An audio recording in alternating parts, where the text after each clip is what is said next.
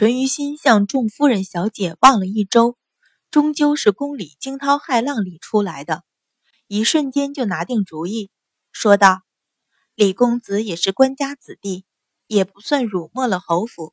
既然与秦大小姐有情，那便择日成婚吧。”说完，转身就走。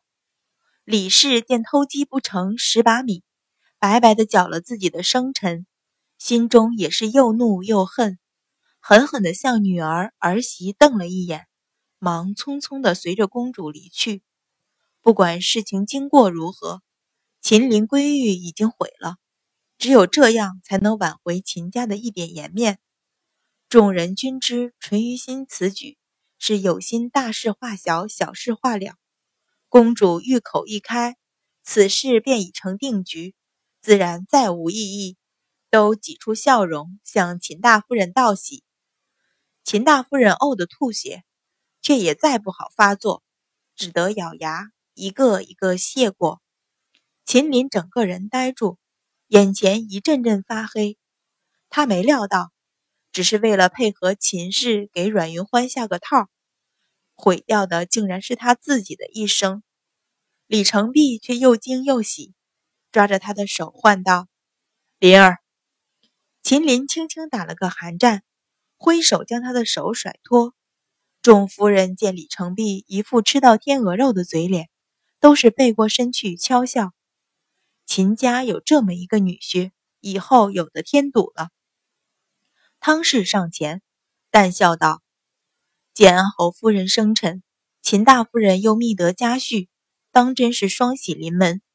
按理我该留下道贺，只是云欢落水，受了惊吓。”衣衫又尽数湿透，未免太过失礼，我们便不留下饮宴了，这便告辞。说着，向大小萧氏道：“我们走吧。”等等，秦氏忙拦了过来，说道：“云欢是我女儿，还是我带她回相府的好？今天放了她出府，这口气又哪里出去？”秦二夫人也忙道。我已命人取了衣衫，在兰心堂等着，请阮大小姐过去沐浴更衣吧。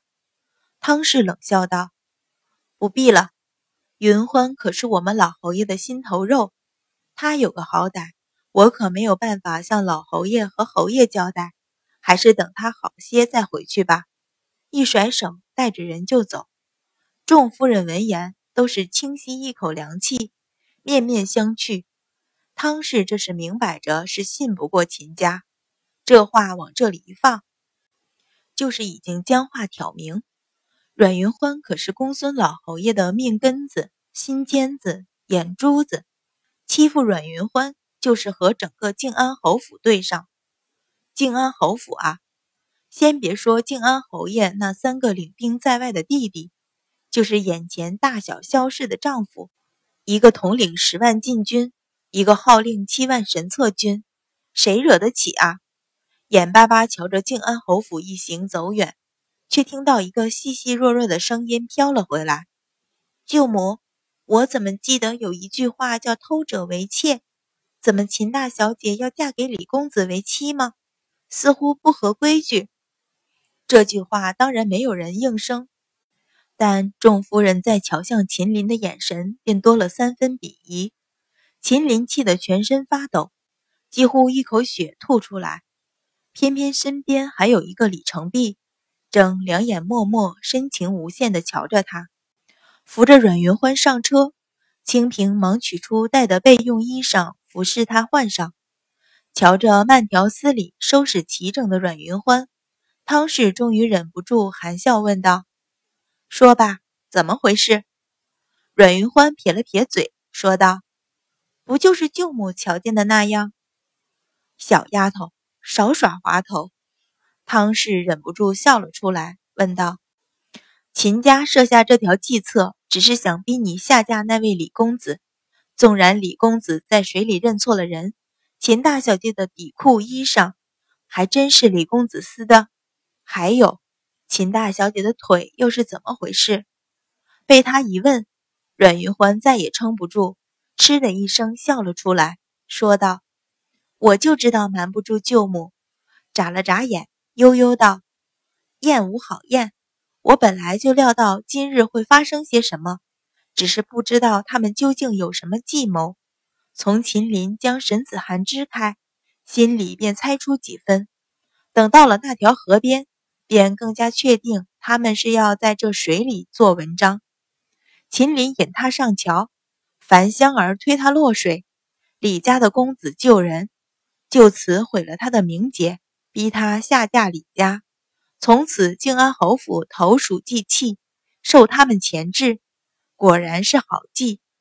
只是当日在太子府，许多人亲眼看到沈子涵下水救下平阳王世子，秦林生怕沈子涵坏事，便找借口将他打发走，却不知道，同样在南方水乡长大的阮云欢，水性只有比沈子涵好。不会比沈子涵差。小萧氏听得眸光闪动，含笑问道：“那么秦大小姐自然是被你拖下水的？你在水里撕了她的衣裳，自个儿却游到下游，一直等到我们赶来，将李公子和秦大小姐的样子看在眼里，你才爬上岸来。”不错，阮云欢点头，又忍不住笑了出来，说道：“只是表嫂猜的还差一点。”哪一点？大萧氏忍不住问道。阮云欢忍笑道：“我是在李公子入水之后才潜到下游，这有什么区别？”小萧氏眨眼，满脸不解。做成事实呗。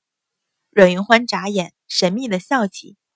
李公子入水找到秦林，秦林在溺水之时有人相救，自然是全身缠了上来。